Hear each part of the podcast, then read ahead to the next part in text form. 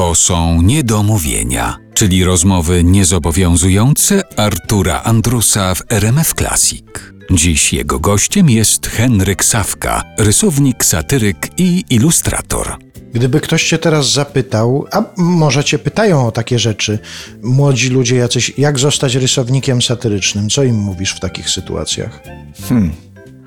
No z tym się trzeba niestety urodzić, bo, bo tutaj y, umiejętność rysowania nie wystarcza. Często mi ojcowie zdolnych dzieci mówią, a mój syn też rysuje, a moja córka też rysuje. Co ona ma zrobić, żeby być sawką na przykład? No, no niestety nic, to się nie da tak.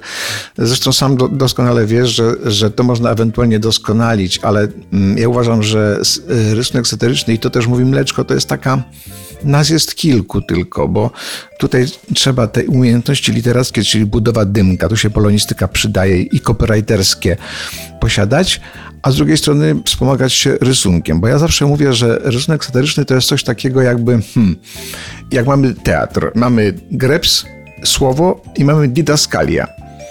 I didaskalia to jest y, rysunek dwóch facetów, nie wiem, podstarzałych rozmawiających, a dialog to jest właśnie to, co jest w dymku. Dlatego y, rysunek ma większą moc rażenia, to zresztą, zresztą naukowo udowodnione, niż sam tekst, sam aforyzm, ponieważ no, ma i obraz, i słowo. To się domyślam, że od czasu do czasu ludzie mogą pytać albo sami w swoim imieniu, co zrobić, żebym mógł być, czy mogła e, rysownikiem, czy rysowniczką satyryczną, czy tak jak wspomniałeś, rodzice jakichś zdolnych dzieci. A zdarza ci się, że ktoś ci podpowiada, co powinieneś narysować?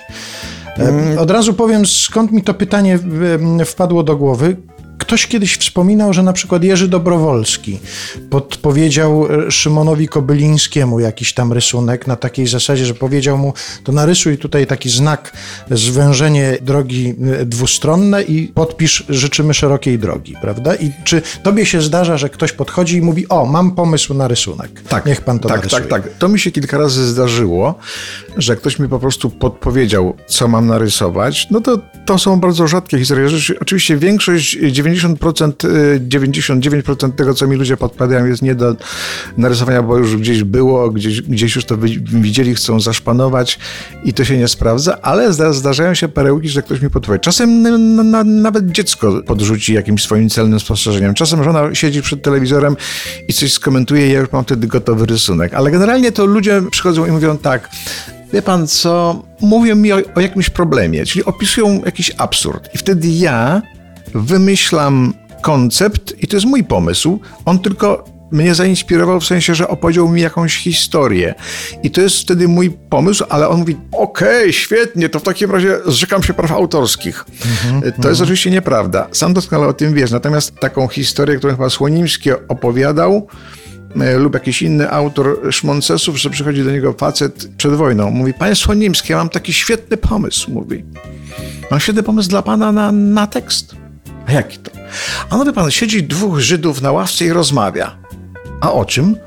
A to już pana sprawa, pan jesteś autor. I to są takie właśnie podpowiedzi ludzi. Ja teraz taki robię cykl, panie Sawka, weź pan to narysuj. Czyli ktoś ma, zna jakiś absurd, coś go de- denerwuje i mówi, panie Sawka, weź pan to narysuj. Także muszę rozczarować tych, którzy uważają, że to są ich pomysły. Nie, to ich są tematy, ale pomysł na wykonanie i sam ten ostateczny efekt to już jest e, sprawa autora, czyli który w tym siedzi i jest zawodowcem.